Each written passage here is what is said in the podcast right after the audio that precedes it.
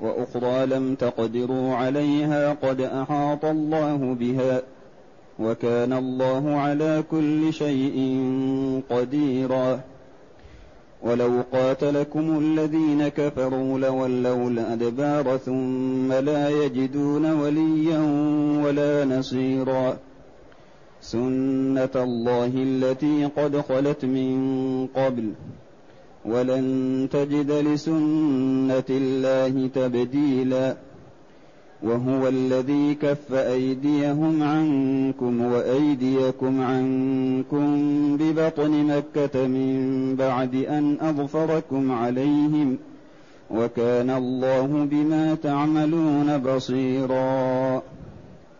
هذه الآيات الكريمات من سورة الفتح جاءت بعد قوله جل وعلا لقد رضي الله عن المؤمنين إذ يبايعونك تحت الشجرة فعلم فعلم ما في قلوبهم فأنزل السكينة عليهم فأنزل السكينة عليهم وأثابهم فتحا قريبا ومغانم كثيرة يأخذونها وكان الله عزيزا حكيما.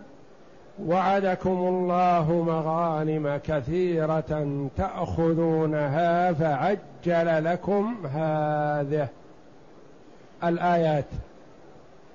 يقول الله جل وعلا وعدكم الله مغانم كثيرة تأخذونها، هذه بشارة من الله جل وعلا لعبده ورسوله محمد صلى الله عليه وسلم وللمؤمنين بأن الله جل وعلا سيعطيهم مغانم كثيرة لا تقتصر على المغانم التي بشرهم بها جل وعلا قبل ذلك في قوله جل وعلا فأنزل السكينة عليهم وأثابهم فتحا قريبا ومغانم كثيرة يأخذونها، بعدما بشرهم جل وعلا بالرضا والمغانم الكثيرة التي يأخذونها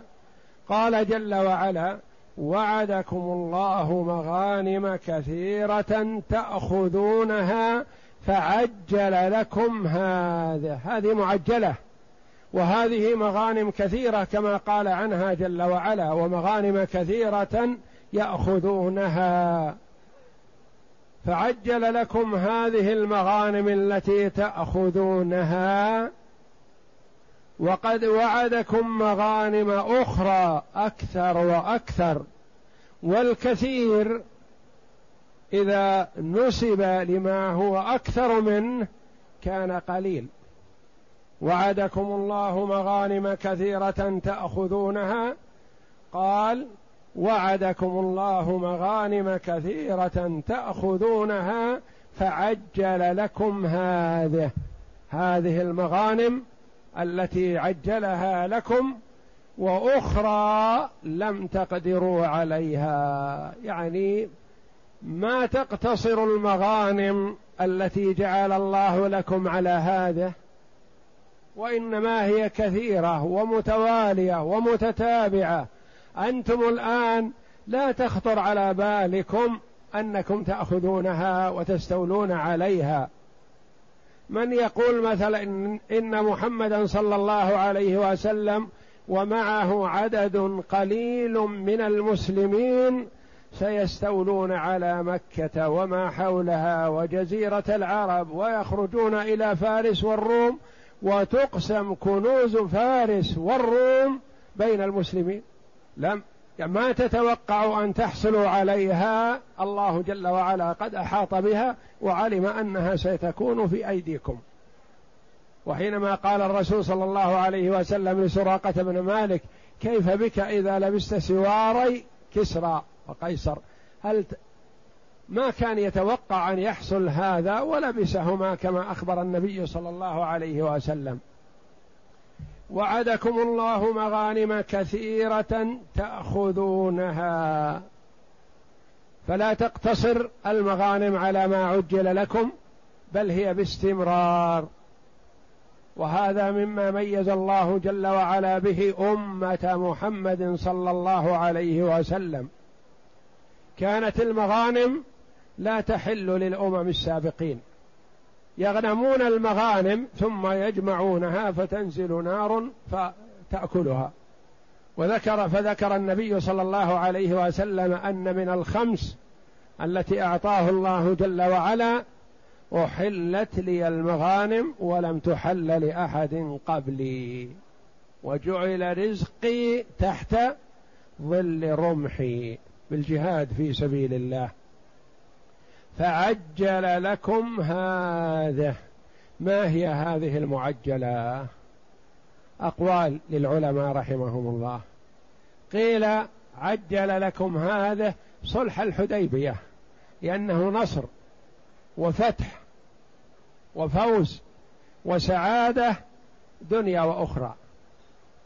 عجل لكم هذه التي هي صلح الحديبية، وهذا ما كان يظن كثير من المسلمين أنه فتح ونصر، وإنما كانوا يتوقعونه هزيمة، يرجعون وهم على حدود مكة ولم يدخلوها.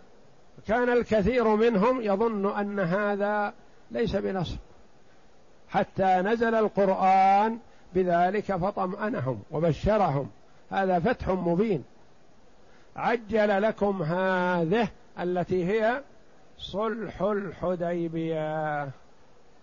وقيل عجل لكم هذه مغانم خيبر التي بشرهم الله جل وعلا بها بعد انصرافهم من صلح الحديبية.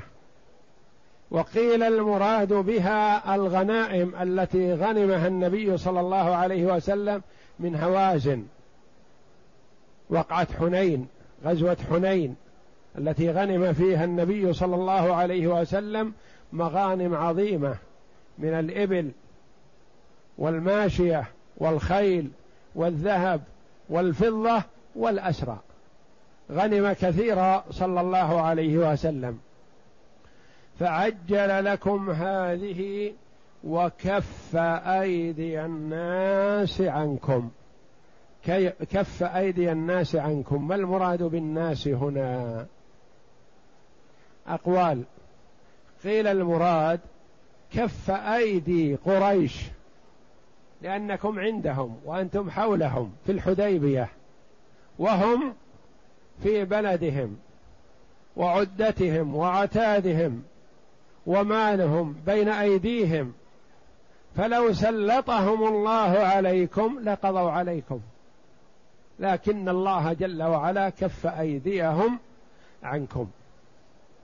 وكف أيدي الناس عنكم، لم يسلطهم عليكم، ولو سلطهم عليكم لقضوا عليكم.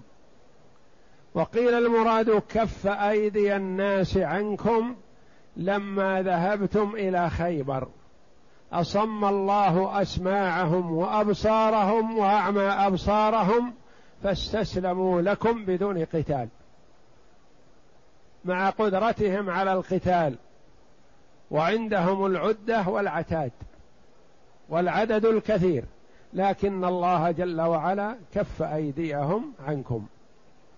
وقيل وكف أيدي الناس عنكم لما خرجتم من مكة، من المدينة إلى مكة، خرج مع النبي صلى الله عليه وسلم كما تقدم ألف وأربعمائة أو ألف وخمسمائة أو ألف وثلاثمائة أقوال، ما بقي في المدينة إلا القليل. فلو أغار يهود خيبر على المدينة لأخذوها، ما فيها أحد يقاتل، ولكن الله جل وعلا كف أيديهم عنكم. وكف أيدي الناس عنكم، قيل إن النبي صلى الله عليه وسلم لما ذهب إلى خيبر جاء عيينة ابن حصن الفزاري وعوف ابن مالك النضري بقومهم مناصرين معاونين لليهود في خيبر، فكف الله جل وعلا أيديهم عنكم. أقوال في هذا المعنى وكلها متقاربة، والله جل وعلا قال هذه العبارة العظيمة: وكف أيدي الناس عنكم، تصدق على أي ناس وأي عدو من الأعداء، كف الله جل وعلا أيديهم عن المؤمنين. لو تسلط عليهم أهل مكة لقضوا عليهم، لو تسلط اليهود على المدينة لما خرج منها الرسول صلى الله عليه وسلم إلى مكة لستولوا عليها، لو سلط الله جل وعلا القبائل التي جاءت مساعدة لليهود على النبي صلى الله عليه وسلم ومن معه لقضوا عليهم، لكن الله جل وعلا كفى الله المؤمنين شرهم. وكف أيدي الناس عنكم ولتكون آية للمؤمنين، آية علامة على صدق الرسول صلى الله عليه وسلم، آية وعلامة على أن الله جل وعلا ناصر أولياءه وإن كانوا قلة. ولتكون آية للمؤمنين علامة على صدق الوعد الذي وعد الله جل وعلا به رسوله والمؤمنين بالنصر. ولتكون آية للمؤمنين، هذا الكف وهذا التعجيل وهذه المغانم الكثيرة لتكون علامة على صدق رسول الله صلى الله عليه وسلم وتنجيز الله جل وعلا وعده. ولتكون آية للمؤمنين ويهديكم صراطا مستقيما، يزيدكم هدى وبصيرة وسمعا وطاعة لرسول الله صلى الله عليه وسلم، تروا النصر بأعينكم، تروا صدق الرسول صلى الله عليه وسلم بأعينكم، تدركونه. وكلما ازداد المؤمن بصيرة واطلع على الآيات الدالة زاد إيمانه وتصديقه. ويهديكم صراطا مستقيما، والهداية كما تقدم لنا الهداية نوعان: هداية دلالة وإرشاد، وهداية توفيق وإلهام. هداية الدلالة والإرشاد لله جل وعلا ولرسله ولأتباع الرسل ولكل من دعا إلى الله على بصيرة فإنه يهدي إلى صراط مستقيم. وهداية التوفيق والإلهام، إلقاء الإيمان في القلوب، هذه إلى الله جل وعلا وحده لا شريك له. وكلاهما مثبت في القرآن في قوله جل وعلا: وإنك لتهدي إلى صراط مستقيم. الأخرى قوله جل وعلا: إنك لا تهدي من أحببت ولكن الله يهدي من يشاء. قد يقول قائل: كيف أثبت الله الهداية للرسول ثم نفاها؟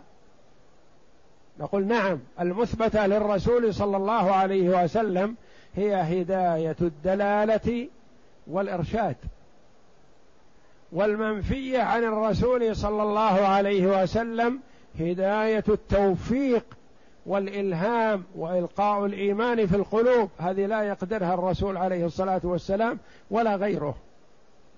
لما حرص صلى الله عليه وسلم على إيمان أبي طالب ما قدر، لأن هذه ليست بيده، وأنزل الله جل وعلا عليه: إنك لا تهدي من أحببت ولكن الله يهدي من يشاء. ويهديكم صراطا مستقيما يثبتكم عليه ويديمكم على الحق ويلقي الإيمان في قلوبكم ويقويه. والصراط هو الطريق المستقيم السالم من الإعوجاج والانحراف، وهو الذي فرض الله جل وعلا علينا أن نسأله إياه في كل ركعة من ركعات الصلاة: اهدنا الصراط المستقيم صراط الذين أنعمت عليهم غير المغضوب عليهم وهم اليهود ولا الضالين وهم النصارى، وأخرى لم تقدروا عليها قد أحاط الله بها، وأخرى غنائم كثيرة فعجل لكم هذه وكف أيدي الناس عنكم، وأخرى لم تقدروا عليها، ما تقدرون عليها الآن لكن الله قد أحاط بها وعلمها واحتجزها لكم.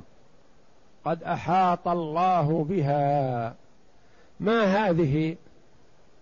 لأن الرسول صلى الله عليه وسلم قد بشره ربه بما سيبلغ ملك أمته صلى الله عليه وسلم، لكن الناس يستبعدون أن يكون هؤلاء العدد القليل مع النبي صلى الله عليه وسلم يستولون على الممالك العظيمة. وأخرى لم تقدروا عليها، مغانم أخرى كثيرة قد أحاط الله بها. ما هذه الأخرى؟ على القول الذين قالوا إن المغانم التي وعدكم الله وعجل لكم هذه التي يصلح الحديبية وأخرى لم تقدروا عليها مغانم خيبر، ما الآن ما قدرتم عليها لكن ستكون بأيديكم. وقيل هي فتح مكة، وقيل غنائم هوازن في حنين، وقيل فارس والروم، الغنائم التي غنموها من فارس والروم، وقيل هي كل غنيمة غنمها المسلمون من وقت نزول الآية إلى أن يرث الله الأرض ومن عليها، متسلسلة. يقول فيما روي عن ابن عباس رضي الله عنه قال: هي إلى يومنا هذا، يعني مستمرة هذه البشارة بأن فيه مغانم مستمرة بإذن الله. قد أحاط الله بها يعني علمها، وعبر جل وعلا بلفظ الإحاطة لتأكيد البشارة بأنها بمثابة المحوط عليها بجدار لن تذهب إلى غيركم، محرزة مصونة، يعني ولو أبطأت فهي لكم، محاط عليها، معلومة محفوظة لكم بإذن الله. قد أحاط الله بها وكان الله على كل شيء قديرا. هذا تأكيد للبشارة بأنكم لا تستبعدوا حصول غنائم كسرى بأي وغنائم كسرى وقيصر بأيديكم، لا تستبعدوا هذا، لأن الله كان على كل شيء قديرا، كما نصركم جل وعلا في موقعة بدر وأنتم عدد قليل وكفار قريش عدد كثير وأنتم ضعفاء فقراء، الثلاثة والأربعة يعتقبون بعيرا وهم معهم الخيل والسلاح والأموال والبدن ينحرونها يوميا، وأنتم في حال جوع وفقر وحاجة، وأقدركم الله جل وعلا عليهم وجعلكم تأسرون وتقتلون، كما فعل جل وعلا هناك يفعل بكم ذلك دائما وأبدا. وكان الله على كل شيء، أي شيء، على كل شيء قديرا. ثم قال جل وعلا: ولو قاتلكم الذين كفروا. قال مجاهد في قوله تعالى: وعدكم الله مغانم كثيرة تأخذونها، هي جميع المغانم إلى اليوم، فعجل لكم هذه، يعني فتح خيبر. وروى العوفي عن ابن عباس رضي الله عنهما في قوله تعالى فعجل لكم هذه، يعني صلح الحديبية. وكف أيدي الناس عنكم، أي لم ينلكم سوء مما كان أعداؤكم أضمروه لكم من المحاربة والقتال. وكذلك كف أيدي الناس عنكم الذين خلفتموهم وراء ظهوركم عن عيالكم وحريمكم، ولتكون آية للمؤمنين أي يعتبرون بذلك، فإن الله تعالى حافظهم وناصرهم على سائر الأعداء مع قلة عددهم، وليعلموا بصنيع الله هذا بهم، إنه العالم بعواقب الأمور، وإن الخيرة فيما يختاره لعباده المؤمنين وإن كرهوه في الظاهر، كما قال عز وجل وعسى أن تكرهوا شيئا وهو خير لكم ويهديكم صراطا مستقيما، أي بسبب انقيادكم لأمره واتباعكم طاعته وموافقتكم رسوله صلى الله عليه وسلم.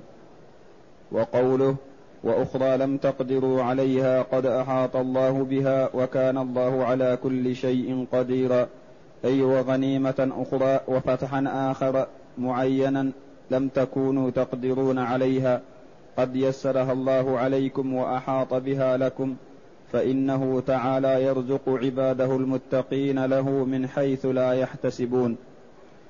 وقد اختلف المفسرون في هذه الغنيمة ما المراد بها، فقال العوفي عن ابن عباس رضي الله عنهما هي خيبر، وهذا على قوله عز وجل فكف فجعل لكم هذه، إنها صلح الحديبية. يعني على القول أن وأخرى لم تقدروا عليها هي خيبر، إذن ما هي التي عجلها؟ هي صلح الحديبية.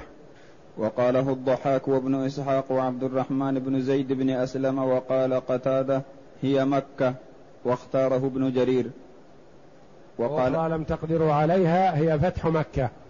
نعم. وقال ابن أبي ليلى والحسن البصري هي فارس والروم.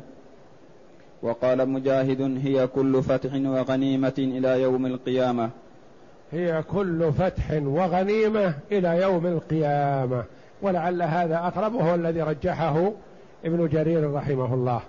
وقال أبو داود الطيالسي حدثنا شعبة عن سماك الحنفي عن ابن عباس رضي الله عنهما في قوله تعالى وأخرى لم تقدروا عليها قد أحاط الله بها، قال هذه الفتوح التي تفتح إلى اليوم.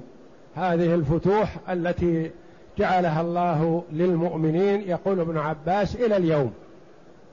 قوله جل وعلا ولو قاتلكم الذين كفروا لولوا الأدبار ثم لا يجدون وليا ولا نصيرا. ولو قاتلكم الذين كفروا، يقول جل وعلا حينما جئتم إلى الحديبية كان الكفار أضمروا في أنفسهم بأنهم إن عزم محمد على دخول مكة فإنهم سيقاتلونه، فالله جل وعلا يطمئن المؤمنين بأنهم لو عزموا على قتالكم لولوا الأدبار ولا يستطيعون أن يصمدوا ولا يثبتوا أمامكم. ولو قاتلكم الذين كفروا لولوا الأدبار لانهزموا ثم لا يجدون وليا ولا نصيرا، يعني ليس لهم ولي يتولى أمورهم ولا نصيرا ينصرهم، لأنهم إن إذا انهزموا سيتوجهون إلى آلهتهم، إلى اللات والعزى ومنات، وهذه لا تستطيع أن تعمل لهم شيئا لأنها إما أحجار أو أشجار أو صور لا فائدة فيها ولا نفع فيها، وأنتم تتوجهون إلى الله جل وعلا وهو ناصركم ومؤيدكم. ولو قاتلكم الذين كفروا لولوا الأدبار، تولية الأدبار كناية عن الانهزام. ثم لا يجدون وليا ولا نصيرا، سنة الله التي قد خلت من قبل، سنة الله طريقة الله جل وعلا في عباده وعادته في عباده أنه ينصر أولياءه وإن قل عددهم، ويخذل أعداءه وإن كثروا. والله جل وعلا يمهل ولا يهمل، لكن الناس يستعجلون. والله جل وعلا وعد المؤمنين بالنصر، فوعد الله محقق لا محالة. إنا لننصر رسلنا والذين آمنوا في الحياة الدنيا ويوم يقوم الأشهاد. سنة الله، طريقته وعادته وما أجراه الله جل وعلا في القديم والحاضر، سنة, سنة الله التي قد خلت من قبل، ولن تجد لسنة الله تبديلا. لا تتبدل سنة الله، ولكن الله جل وعلا قد يمتحن عباده، والنصر والغلبة لهم بإذن الله، لكن قد يبتليهم أحيانا كما ابتلاهم جل وعلا في موقعة أحد. نصرهم أول الأمر، ثم لما حصلت المخالفة من بعضهم صارت الدائرة والهزيمة عليهم. ولن تجد لسنة الله تبديلا، لا تتبدل سنة الله جل وعلا التي أجراها. نعم. وقوله تعالى: ولو قاتلكم الذين كفروا لولوا الأدبار ثم لا يجدون وليا ولا نصيرا. يقول عز وجل مبشرا لعباده المؤمنين بأنه لو ناجزهم المشركين لنصر الله رسوله وعباده المؤمنين عليهم ولانهزم جيش الكفر فارا مدبرا لا يجدون وليا ولا نصيرا، لأنهم محاربون لله ولرسوله ولحزبه المؤمنين. ثم قال تبارك وتعالى: سنة الله التي قد خلت من قبل ولن تجد لسنة الله تبديلا، أي هذه سنة الله وعادته في خلقه. ما تقابل الكفر والإيمان في موطن إلا نصر الله الإيمان على الكفر فرفع الحق ووضع الباطل، كما فعل تعالى يوم بدر بأوليائه المؤمنين، نصرهم على أعدائه من المشركين مع قلة عدد المسلمين وعددهم وكثرة المشركين وعددهم. وهو الذي كف أيديهم عنكم وأيديكم عنهم ببطن مكة من بعد أن أظفركم عليهم، وكان الله بما تعملون بصيرا. وهو الذي كف كفار قريش عن النبي صلى الله عليه وسلم ومن معه من المؤمنين في الحديبية. وأيديكم عنهم، كف الله جل وعلا أيدي المسلمين عن القتال في حرم الله. كف أيدي الكفار عن قتال المسلمين وهم محرمون، وكف الله جل وعلا أيدي المسلمين عن قتال الكفار لحكمة يريدها الله جل وعلا، لما يعلمه جل وعلا من المستضعفين بمكة، لأنه لو حصل قتال بين النبي صلى الله عليه وسلم وكفار قريش في الحديبية وحصل النصر لرسول الله وللمؤمنين على الكفار في الحديبية، لالتفت كفار قريش على من كان من المسلمين في مكة وفتكوا بهم، ولكن الله جل وعلا لحكمة يريدها يعلم جل وعلا أنه لم يحن وقت القتال. وقيل كف أيديهم عنكم وأيديكم عنهم ببطن مكة في فتح مكة، لأن الله جل وعلا فتحها لرسوله صلى الله عليه وسلم بدون قتال، إلا أفراد قلة كانوا التقوا بجيش خالد رضي الله عنه فقضى عليهم وقتلهم، وقد أذن لهم النبي صلى الله عليه وسلم بذلك بأن من اعترضهم فيقتلوه، فاعترضهم شذاذ من أهل مكة فقتلوا. كف أيديهم عنكم فلم يقاتلوكم في الحرم وكف أيديكم عنهم فلم يجعل بينكم وبينهم قتال كبير، لحكمة يريدها الله ولتعظيم بيته، كما قال الله جل وعلا: ولولا رجال مؤمنون ونساء مؤمنات لم تعلموهم أن تطؤوهم فتصيبكم منهم معرة، يعني لولا هذا لا سلطكم الله جل وعلا عليهم، وهو الذي كف أيديهم عنكم وأيديكم عنهم من بعد أن أظفركم عليهم. وقيل هؤلاء قوم ثلاثون من شباب قريش أو خمسون أو ثمانون جاءوا إلى النبي صلى الله عليه وسلم ومن معه من المسلمين في الحديبية على غرة، وجاءوهم من طريق ما كانوا يتوقعونه، فرآهم النبي صلى الله عليه وسلم مقبلون فدعا عليهم، فكف الله جل وعلا شرهم عن المسلمين وتوقفوا، وقام المسلمون وأسروهم، وأظفر الله جل وعلا المسلمين بهؤلاء الشلة الذين جاءوا للقضاء على النبي صلى الله عليه وسلم على غره وعلى غفلة وهم مسلحون، فقام المسلمون إليهم وأسروهم أسرا، ربطوهم، فقال لهم النبي صلى الله عليه وسلم: أجئتم بأمان أحد، بعهد أحد؟ قالوا لا. قال: أطلقوا سراحهم، فأطلقهم النبي صلى الله عليه وسلم لحكمة يريدها الله جل وعلا.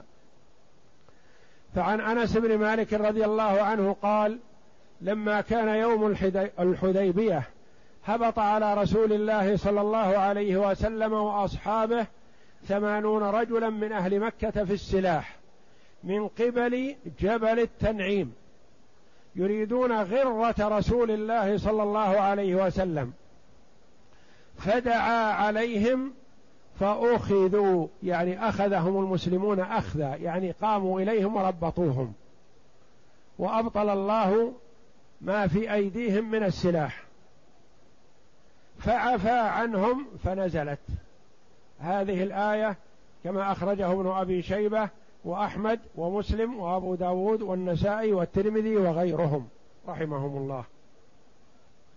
وفي صحيح مسلم وغيره أنها نزلت في نفر أسرهم سلمة بن الأكوع يوم الحديبية،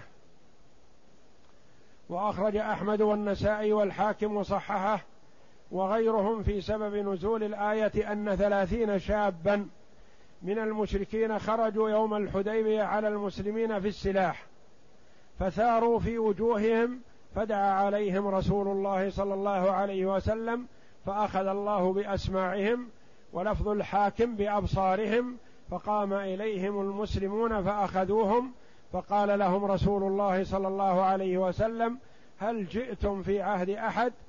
أو هل جعل لكم أحد أمانا؟ فقالوا لا، فخلى سبيلهم، فنزلت هذه الآية: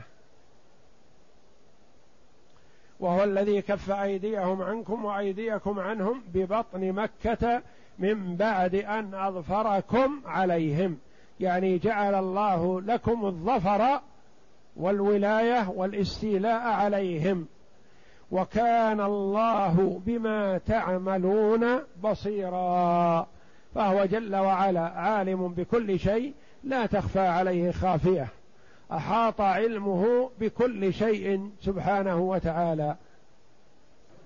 وقوله سبحانه وتعالى: وهو الذي كف أيديهم عنكم وأيديكم عنهم ببطن مكة، أقول هذا امتنان من الله على عباده المؤمنين حين كف أيدي المشركين عنهم فلم يصل إليهم منهم سوء، وكف أيدي المؤمنين عن المشركين فلم يقاتلوهم عند المسجد الحرام، بل, بل صان كلا من الفريقين وأوجد بينهم صلحا فيه خير للمؤمنين وعاقبة لهم في الدنيا والآخرة.